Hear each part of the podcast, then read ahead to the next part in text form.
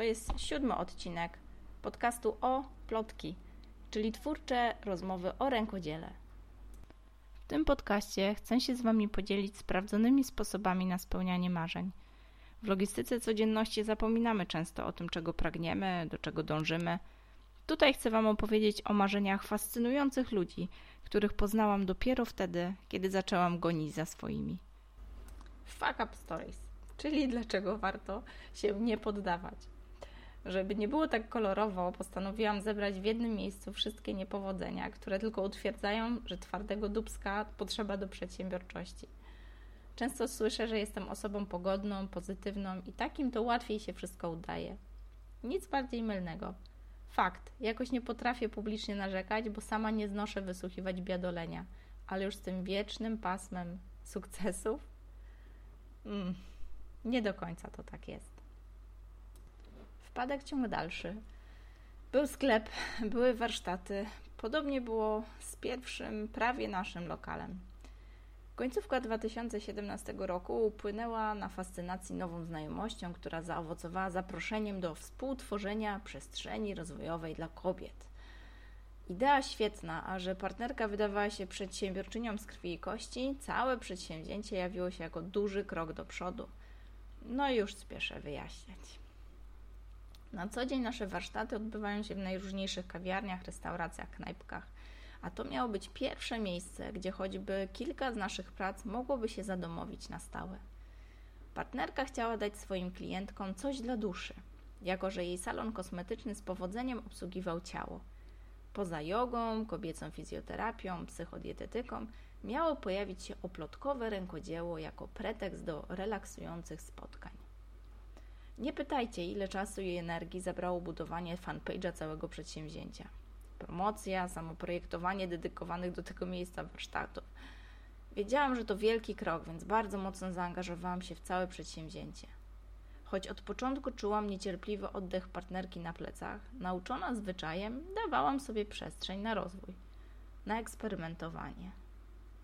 Po doświadczeniach związanych z rozwijaniem sklepu, warsztatów, oplotkowych inicjatyw wraz z różnymi partnerami, wiedziałam, że wszystko wymaga czasu.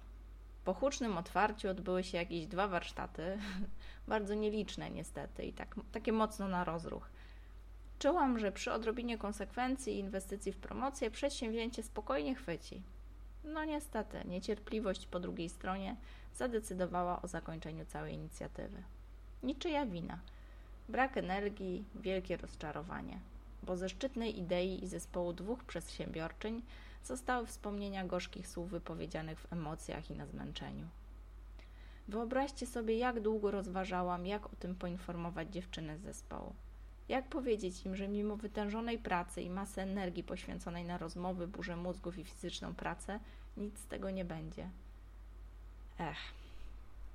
Do dziś mam wrażenie, że to fuck upus maximus naszej historii, naszpikowanej mniejszymi i większymi wzlotami i upadkami. Do dziś jestem właścicielką fanpage'a ze świetną społecznością spragnionych wzrostu i rozwoju kobiet i nie mam serca tak po prostu go zamknąć.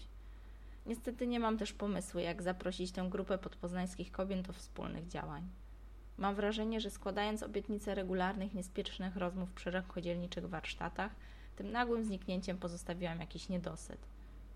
W takich momentach cytuję moją mentorkę, która mawiała, że failure is feedback. Uwielbiam tą maksymę. W polskim kontekście to można by powiedzieć, że każda porażka to właściwie lekcja. I kiedy w ten sposób podchodzę do naszego nieuda- nieudanego lokalu w Swarzędzu, cieszę się, że sprawy nie zabrnęły dalej. Czuję, że najcenniejszą lekcją był fakt, że nie byłam sama. Zespół świetnych koleżanek pomógł szybko pozbierać się z dołka i podbudować morale do stawiania, stawania w gotowości do kolejnych wyzwań. Wtedy zrozumiałam, że choć fizycznie straciłyśmy lokal, to mentalnie zyskałyśmy siebie.